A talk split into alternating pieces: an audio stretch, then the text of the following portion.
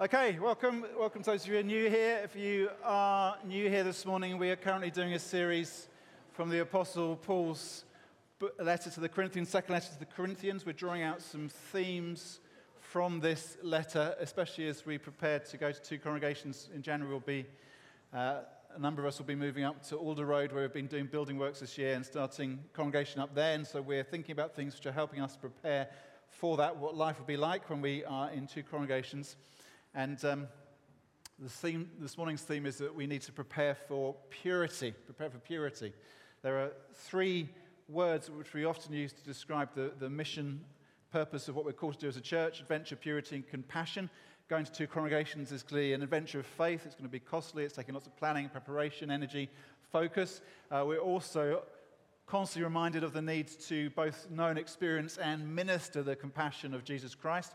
There's all kinds of things going on, even in this room, with people who need to experience the compassion of Christ, need to be ministered to by other people in the room. There's the, all the stuff going on in our nation in terms of economic stuff we're very aware of. Uh, people feel the pressure, uh, compassionate towards Heidi as she goes out to children's work. And uh, also the stuff we see in the headlines of today, just looking at the news we're coming out and seeing those pictures of thousands of Russians trying to flee Russia to avoid conscription and what's happening in Iran after that woman was killed and the, uh, and, and the consequences of that. So there's all kinds of things around the world where we can say we need to see the compassion of God. So we want to be adventurous in faith and, and show the c- compassion of Christ, but we mustn't forget the P word, the purity word. We are called to be pure. And we're going to look at a passage in 2 Corinthians 6, starting at verse 14. This is quite a challenging passage, it's quite a challenging message to preach. So let's ask for God's grace. Let's read the passage and uh, go for it. 2 Corinthians 6, verse 14. Do not be yoked together with unbelievers, for what do righteousness and wickedness have in common? Or what fellowship can light have with darkness? What harmony is there between Christ and Belial? Or what does a believer have in common with an unbeliever? What agreement is there between the temple of God and idols? For we are the temple of the living God. As God has said, I will live with them and walk among them, and I will be their God, and they will be my people. Therefore, come out from them and be separate, says the Lord. Touch no unclean thing, and I will receive you. And I will be a father to you, and you'll be my sons and daughters, says the Lord Almighty. Therefore, since we have these promises, dear friends, let us purify ourselves from everything that contaminates body and spirit, perfecting holiness out of reverence for God. Challenging passage. First thing, don't be unequally yoked. The uh, main application I've heard from this passage over the years is to say that uh, uh, those who know Jesus, believers in Jesus, shouldn't marry those who don't know Jesus. And there is some application there but it's probably not the thing which Paul had primarily in mind as he writes this passage. Actually, it addresses many broader issues in terms of where our focus is. Uh, but nonetheless, there is an application there. And uh, for those of you in this room who are in that kind of situation, perhaps you came to faith and your partner hasn't, and you have the uh, reality of, uh, uh, of the painfulness of that, longing for your marriage partner to come to faith. There can be all kinds of issues around this and all kinds of things which we could explore and look at there. But I don't really want to focus there this morning because I think the, the passage really is looking at much broader issues. And there are things in here which, uh, if you're not a follower of Jesus, are potentially quite offensive in terms of these contrasts that the Apostle Paul is making between believers and unbelievers, between light and darkness, and all the implications of that. And for those of us who are believers, there are things here which can be quite challenging in terms of how we understand this passage and what it means for us. There's all kinds of potential for us to be really helped by this passage this morning, of course, because it's God's word. There's all kinds of potential for us to be quite offended as well. So we need to ask God for help and grace in it. And these, I think, are difficult instructions to interpret and apply for us. We can read what is written here and, and we could say, well, does this mean Paul, that what you want us to do is to cut ourselves off entirely from the world. That as Christians, as followers of Christ, we should have nothing to do with people who don't know Jesus. That we only conduct business with other Christians and we uh, try not to socialize with people who don't know Jesus. And we never go to places where uh, people who aren't Christians might be. Does it mean that? Or actually, should what we really do not cut ourselves off from the, road, from the world, but effectively cut these verses out of Scripture because they're obviously just too extreme and too difficult? And just kind of forget what this says, it can't really apply. And, and, and you can see both those extremes in the history of, of the church. There are, are, are, groups which have, and still to this day, would very much take the first approach. We will withdraw ourselves from the world. We'll have as little as possible to do with those who don't know, don't know Jesus. We'll just be in our Christian community. And there are others who go the other way and say, this is just unfollowable. It doesn't make any sense and become virtually indistinguishable from the world. Now, I think both of those positions are, are a misunderstanding of what is being taught to us here. And to understand what is being taught, we need to understand both the, the context of why it is that the Apostle Paul is writing in this way to these people at this place, this time. And we also, really importantly, need to understand the Old Testament background to what is being written here, because this passage is full of Old Testament references. And the, and the big picture we need to see this morning is that for us who are Christians to remain uncompromised with the world is always a real and present issue. And that's as true for us in BCP today as it was for the Christians in Corinth 2,000 years ago. If we're, if we're not living with purity, then everything else about what we're doing is compromised. As we plan and prepare for January the 8th, when we're planning to be back in two congregations here in Alder Road. We mustn't lose sight of the necessity for purity. We, we mustn't be unequally yoked with the world. So let's think about the Old Testament background to what is being written here. Just a few verses, but the Apostle Paul quotes directly from four Old Testament books Leviticus, Isaiah, Ezekiel, and 2 Samuel. And there's also allusions here to Deuteronomy and to Jeremiah. So, six Old Testament books are referenced in these instructions that we're given here in Scripture. And that's interesting because this letter, written to the church in Corinth, was written to people who hadn't grown up reading and knowing the Old Testament. The, the believers in Corinth were not from a Jewish background, and so they wouldn't have grown up reading, understanding, learning the Old Testament. They'd only been believers in Jesus for a few years, and yet the Apostle Paul expects, expects them to recognize, understand, and apply the teachings of the Old Testament. And, that, and that's a, a, lesson to us. It's a good encouragement to go to the Tyndale House event in a couple of weeks' time. Uh, it's why we often do teach from the Old Testament here, because if we don't understand the Old Testament, we can't understand the story of the New Testament. The, the two go together. They're one testament, they all point to Jesus Christ. And there is this Old Testament principle which the Apostle Paul is now applying, which is that God is holy, God is pure, and God's people must also be holy. God's people must be pure. We, we see that this is God's call to his people all the way through the story. Genesis 12, we read about how God calls Abraham, and it's through Abraham and Abraham's descendants that God is going to make his good news known to the world. And he says to Abraham, You're going to be blessed and you will be a blessing. All nations of the earth will be blessed through you because you're going to be blessed by me. But the way in which this is worked out is by Abraham and his descendants actually being very distinct from the other nations of the world. And so God gives Abraham all kinds of other instructions. You're to circumcise your sons. Your children are not to marry unbelieving foreigners. You're not to worship other gods. And you're, not, you're just not to mix and blur stuff together. You're to be separate, set apart, cut off, in a sense, from the normal practices and beliefs of the world. And so we get to Deuteronomy 22, which is one of the passages that Paul references in 2 Corinthians 6, and it has these, what to us seem like rather strange instructions. Do not plant two kinds of seed in your vineyard. If you do, not only the crops you plant, but also the fruit of the vineyard will be defiled. Do not plow with an ox and a donkey yoked together. That's the instruction which starts the passage there in 2 Corinthians 6. Don't be yoked together with unbelievers.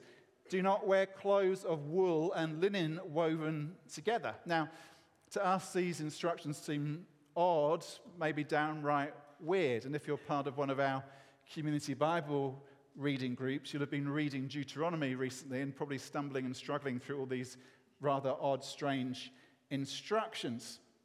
What we need to see about these instructions that God gives his people is that they are about his people being identified as pure. There's a, a separatedness about God's people which makes them distinct from the other nations around. They're not to rely on magic formulas to be fruitful. That the instruction about planting different seeds, it's probably uh, about some kind of uh, uh, magical kind of uh, superstition about how you grew crops in order to be increased fruitfulness. And, and the people of God are not to indulge in that kind of superstition, but to trust God for his provision. Don't yoke an ox and a donkey together. If you do that, there's always an inequality. Uh, an ox and a donkey are very different, very different size, very different power, and, and there's a cruelty about yoking an ox and donkey. And you're not to be cruel to your animals in the way that the nations are. There's a, we see something of the kindness of God, that God cares about the ox and the donkey. Don't yoke the ox and the donkey together. To do that is cruel. And, and you're, not, you're to be so unblurred in your commitment to me that you don't, you don't even me, uh, blur your, your, your clothing. Don't, don't have mixed fibers in your clothing. And, and, for us, this might be particularly challenging. Probably all of us are breaching at least that command this morning. I know, I know at least my socks are a blend of cotton, polyester, nylon. Who else knows what else? As I'm standing here preaching to you in my socks, do my socks mean that I am disqualified as being outside of God's will because I've got a blend of, of fabrics in, on my feet. Now, the specifics of these rules no longer apply to us because they have been fulfilled in Christ. In Christ, the perfection of God's law is kept completely, and we are no longer subject to the minutiae of its details, but the principles do still apply. And that's what we see here in what the Apostle Paul writes to the church at Corinth in which it applies to us. If God is holy, so must his people be. There can't be a blurring, there can't be a fuzziness about us. There can't be, uh, the people of God cannot compromise, compromise with, the, with the ways of the world. We are to be distinct. And, and, and that means you can wear socks which are made of different fabrics now, that's okay, because what Christ has done. We don't keep the rules in the same way as before Christ. But we can't afford to blur in our fundamental commitment to God and what that looks like. There is, God is holy and his people are still called to be holy. That hasn't changed. Actually, what's happened now is that in Christ we are empowered to be holy in a way which is very different from what the people knew before the death and resurrection of Jesus Christ. That's the Old Testament context. The, the, the context of the church in Corinth, the reason why this passage is in our Bibles, why it was written to this church in Corinth, why Paul was given these instructions, is because these believers did display an ongoing tendency to blur, to get caught up in the ways of the world.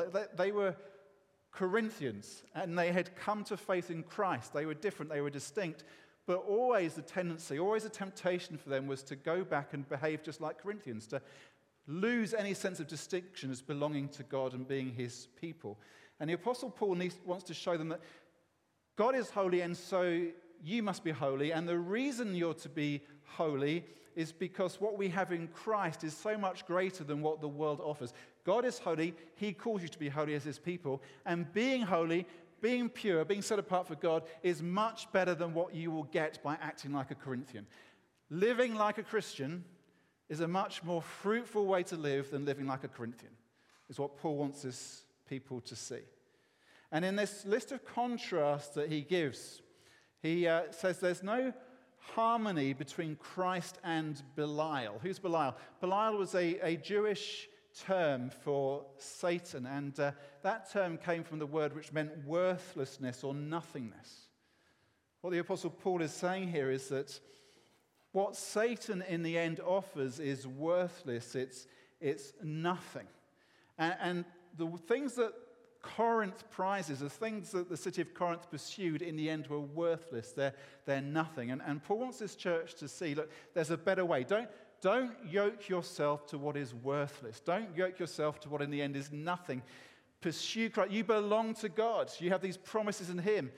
Live in a way which reflects that. Don't, don't lose it by giving yourself back to the worthless ways of Corinth. Don't be yoked with what is worthless. In Christ, we have all things. So don't yoke yourself to what in the end is no thing. And if you yoke an ox and a donkey together, that's always a cruel thing to do. It's never going to be pretty. And we can't, as Christians, afford to be yoked to the worthless pursuits of this world. We need to remember who we are, that we're God's pure people, living with a sense of purpose, not pursuing what in the end is worthless. And Paul helps the Corinthians and us to see this by describing three things that we Christians are. Remember what you are. Remember what you are. There are three images here. The first is in verse 16 that we are God's temple. Then in verse 17 that we are God's priests. And then in verse 18 that we are God's sons and daughters. Remember these things, Paul says. Remember who you are. Remember what you are. Remember you're God's temple, you're God's priests, you're God's sons and daughters. And in light of that, live in a way which is pure and pleasing to God. The temple was a place where people went to have things done for them. You went to the temple, you took your offering, you took your sacrifice, and you, tr- you came to worship God, but really it was a priest who worshipped on your behalf. It was the priest who offered the sacrifice on your behalf, who offered the offering on your behalf. It was a priest who stood between the people and God.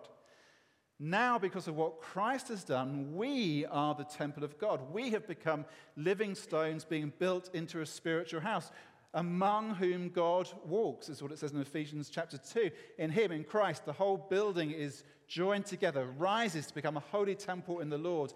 And in Him, you two are being built together to become a dwelling in which God lives by His Spirit. God's presence is amongst us. God walks amongst us this morning.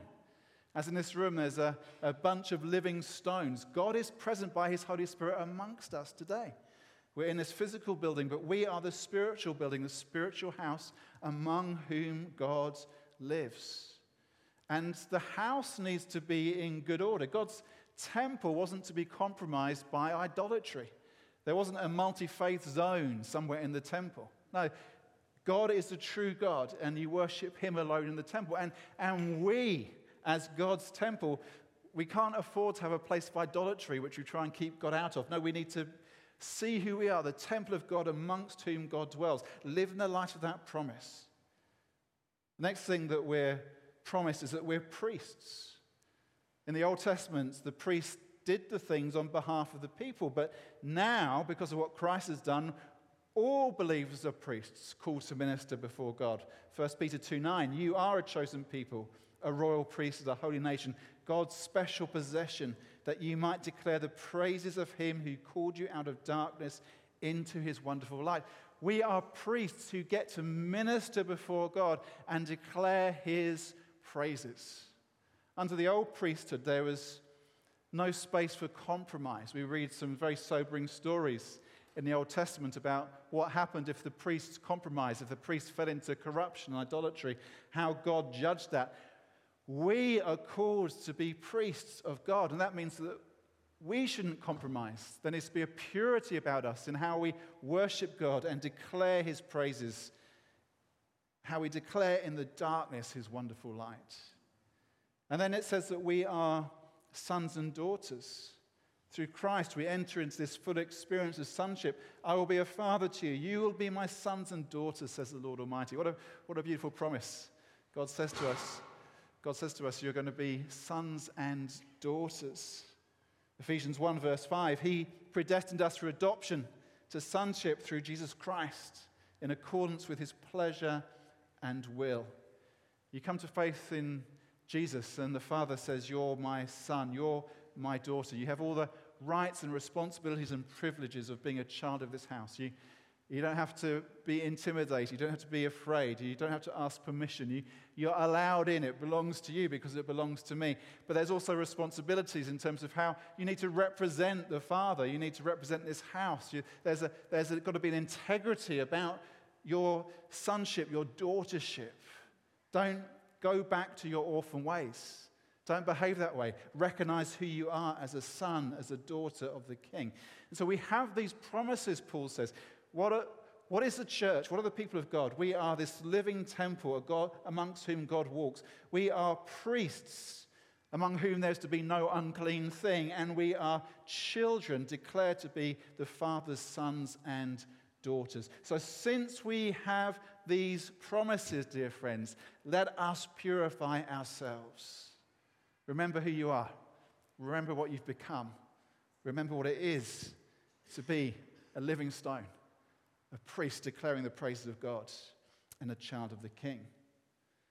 But what then does that mean practically? A phrase which is often used by Christians is that we should be in the world but not of the world. So we're not to remove ourselves from the world, but we are, in a sense, to remove the world from us. That we still live in the world. We don't cut ourselves off from those who don't know Christ, but we're not to have worldly values in us. And the focus of what Paul teaches us here is not that we judge the world out there, but that we live up to what we have become. We live in the light of these promises of what Christ has done for us. And um, this has already been made explicit in, in Paul's earlier letter. There's, we think, a sequence of letters that Paul wrote to the church in Corinth, and we just have two of them, what we call 1st and 2nd Corinthians, but actually they weren't 1st and 2nd, they were probably 2nd and 4th letters. But anyway, in what we call 1st Corinthians chapter 5, the Apostle Paul writes this I wrote to you in my letter, another previous letter, not to associate with sexually immoral people, not at all meaning the people of this world who are immoral or the greedy and swindlers or idolaters. In that case, you would have to leave this world. But now I'm writing to you that you must not associate with anyone who claims to be a brother or sister, but is sexually immoral or greedy, an idolater or slanderer, a drunkard or a swindler. Do not even eat with such people. Again, it's a challenging passage, but the implication is clear. The focus isn't on judging the world, the focus is on ourselves having integrity as people who know Christ and live in the light of that. And that's why he says here, 2 Corinthians 7, verse 1 since we have these promises, purify ourselves from everything that contaminates body and spirit, perfect holiness out of reverence for God. It's not that we're not meant to leave the world, but we're not meant to compromise with the world. We're to purify ourselves, body and spirit, the whole person, everything about us. Uh, uh, uh, what we do physically, what we think, our, our spiritual state is to live, we're to live in purity before God because God is holy and God has called us to purity and He's given us these great and precious promises of what we are. Now, the, the good news is that this isn't something that which we have to work up ourselves. The reality is that if you are a Christian, God does this work of purification in you. 1 Corinthians 6, verse 11 You were washed, you were sanctified, you were justified in the name of the Lord Jesus Christ and by the Spirit of our God. This is such good gospel news. If you have come to Christ at that moment of trust in Him, God declares you washed, sanctified, justified. God declares you to be pure.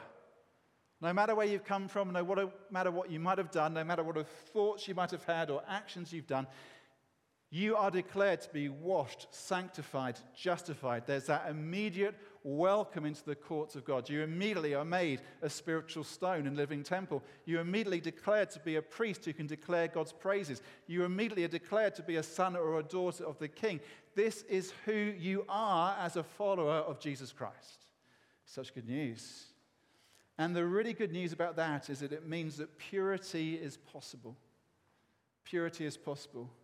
In this room this morning, amongst us, I'm sure, I know there will be all kinds of things that different people here are wrestling with, all kinds of tugs back to the world different people are struggling with, all kinds of things which we have failed in, sinned in, messed up in. The Apostle Paul could have written this letter to us as well as to the church in Corinth. We, we live in a culture which is so powerful, its currents, its pressures, and it's so ungodly, and we can so easily get caught up in the way of the world. And it might be even this morning you're here at church and you're wrestling with something, something you think, I just, I just cannot get through this. It feels like all the time I get caught up in what is essentially idolatry. I, for, I forget who I am, I forget who God is, and I follow the way of the world. And the good news is that purity is possible. Because when you come to Christ, you are declared washed, sanctified, justified.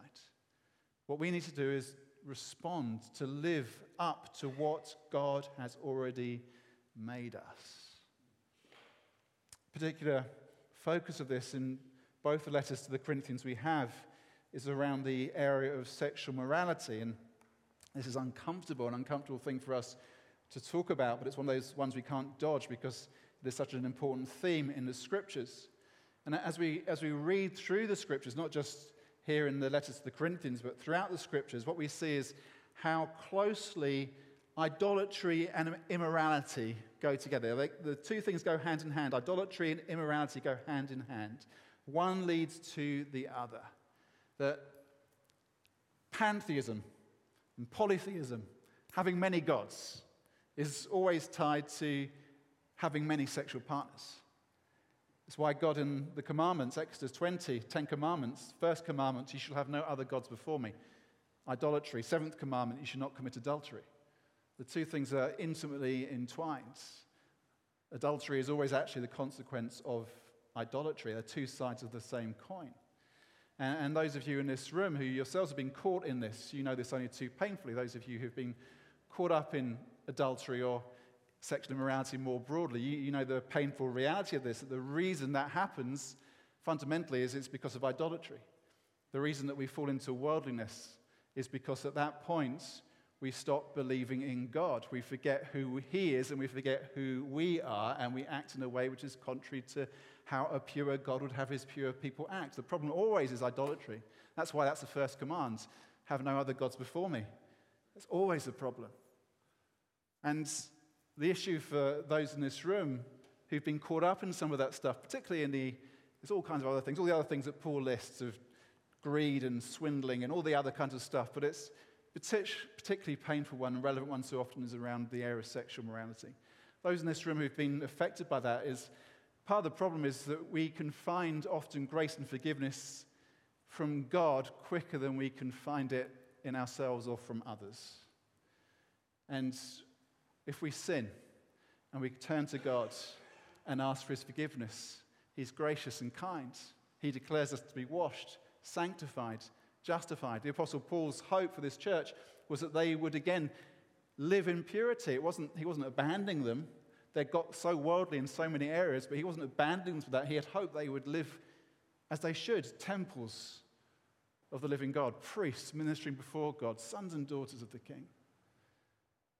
But it can be harder ourselves to find the grace. It can be harder ourselves to forgive people who've sinned against us. It can be these things can be more difficult. So, Lord, I do pray. I pray for those here this morning, even in this room, who have been affected by these things. Lord, I pray for those who themselves have slipped into idolatry and hence into immorality. Lord, I pray if there's anybody here this morning who is caught in that stuff even now, that you would cause them, you'd work in their spirits and cause them to have faith and courage and humility to turn to you and ask for forgiveness to confess their sins and find grace and healing from you. And Lord, I pray for those in this room who've been affected by this. Lord, I pray for those who are struggling to be forgiven or those who are struggling to forgive. I pray, Jesus, that you'd help us to step into your kindness and your grace. I pray, Lord, where trust has been broken and damage has been done and relationships have been weakened, I pray Lord God, that you would come and you'd minister healing and kindness and grace. You'd allow relationships to be restored, trust to be rebuilt, purity to be regained. That, Lord, we might all stand before you knowing who we are living stones in the temple of God, priests with clean hands, able to minister before you, children given free permission to run into your arms. I ask for your kindness to us in this, Jesus. Amen. Might not be sex that is your thing, it might be something else where you, the tug of the world of idolatry is, is strong. But all of us together need to do what Paul here encourages us to do. Dear friends, let us purify ourselves from everything that contaminates body and spirit, whatever it is, wherever that contamination might come from in your life. You know what it is the thing which lures you, the thing that grabs your attention, the thing where you're most likely to act like Corinth rather than like a Christian, the thing where you're likely to forget who God is, forget who you are, the thing where you forget you're a living stone, the, thing which would cause you to feel like you've got dirty hands rather than clean hands when you come to minister before God, the, the things which would cause you to forget that you're really a child and start to feel like an orphan. All of us have those things. All of us have those pulls and those tugs. And whatever they are, whatever, whatever would contaminate body and spirit, let us purify ourselves, perfecting holiness out of reverence for God. If you're a Christian, you have been washed, sanctified, justified, but we are still to perfect holiness. That means that we're to live it out. And as we go back, as we prepare to go into two congregations in January, there really is no point us doing that if we do not prepare for purity. We can be as bold and adventurous as ever we could. We could display as much compassion to as many people as we possibly can. But if we're compromised in our purity, the rest all falls apart in the end because we're called to be living stones amongst whom God walks. We're called to be priests who can come with clean hands. We're called to know the security of being children adopted by God. And so we do need to prepare ourselves for purity. We need to step into and embrace what Christ has done for us and live in the goodness of that. We're not to be yoked to what in the end is worthless, but instead we're to know Jesus and his pure love and power at work in amongst us. Amen. Lord God, I do pray for us. Lord, I pray for those here this morning for whom even reading this passage is difficult, complex, maybe raises some painful things. I pray, do pray for your kindness, your healing gentleness to be at work in their hearts. And I, I pray for us, Lord, as a, as a community, as a, as a church, that we wouldn't be compromised, Lord, that you would, in your grace, help us to pursue purity, not in a way which becomes legalistic and not in a way which causes us to cut ourselves off from the world, but, Lord, in a way which enables us to walk in the world, but untouched by it, knowing that we're not yoked to what is worth, worthless, but we're yoked to you. And your yoke is light, and your burden is easy, and you bring us into what is good and purposeful and beautiful and life giving and joy filled. And so I pray that we'd step into that, enter into it, and know it for our good and your glory, King Jesus. Amen.